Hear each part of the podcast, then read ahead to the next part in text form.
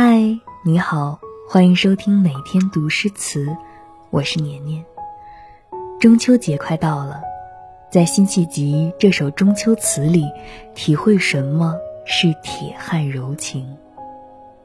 一年一度又中秋，在时光的轮转里，我们经历过无数次聚散离合。可不管走到哪里，每当这个时节，共望一轮秋月。总是让在外的游子燃起思乡之情。中秋佳节，阖家团圆的日子，我们中华儿女的先民早就在这一天寄予了团圆之意。这一天，回到爷爷、奶奶、爸爸妈妈膝下，要么夫妻情侣团聚，都是那么美好而和谐。说起中秋，诗词必然被提起，有唐朝名相张九龄的“海上生明月，天涯共此时”，有苏轼的“但愿人长久，千里共婵娟”，也有王建的“今夜月明人尽望，不知秋思落谁家”。不管哪一首，都能让人多巴胺上升。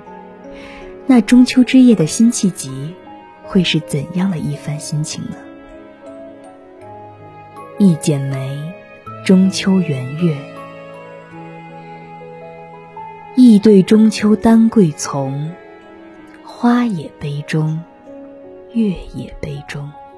今宵楼上一尊同，云湿纱窗，雨湿纱窗。浑欲乘风问画工，路也难通。信也难通，满堂唯有烛花红。歌且从容，悲且从容。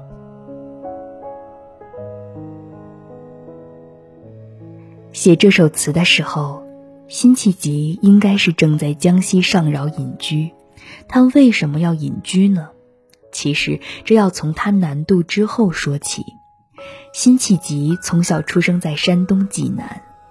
那时候，金人已经占领了山东，他从小看着金人是如何欺辱汉人同胞的，所以长大后本该拿起笔杆子的他，参加了抗金起义，而且一上马就有万夫莫当之勇，成为起义军中的长书记，有勇有谋。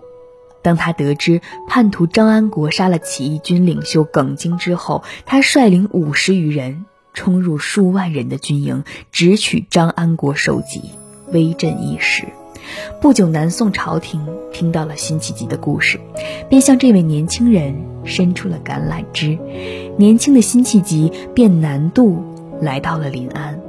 本以为来到朝廷就是找到了希望，找到了报国抗金的希望，但朝廷想的并不是那样。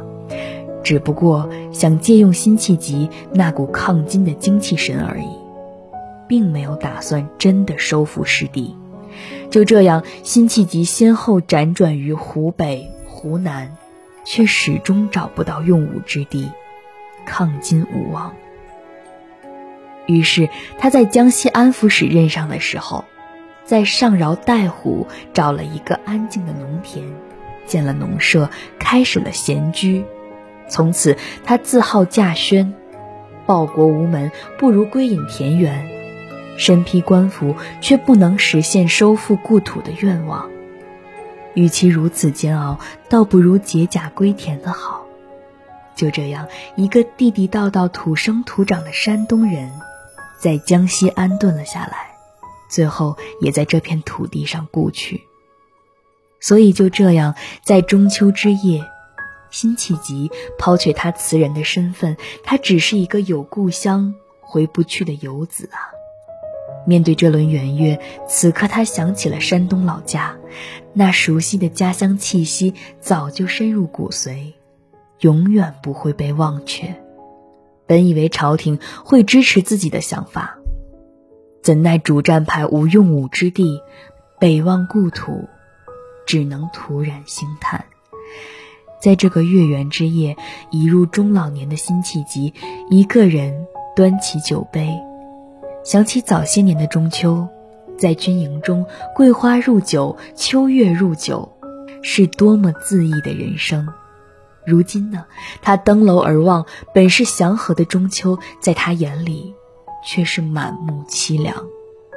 云湿纱窗，雨湿纱窗，中秋之夜没有圆月，只有云和雨，只有无尽的遗憾。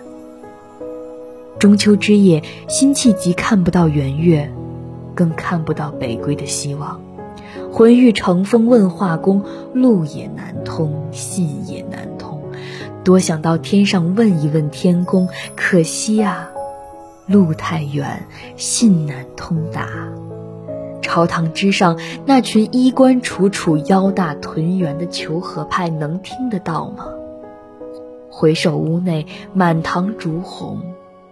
蜡烛燃尽了，人也老了，只能装作从容，饮下这杯中秋思乡的酒。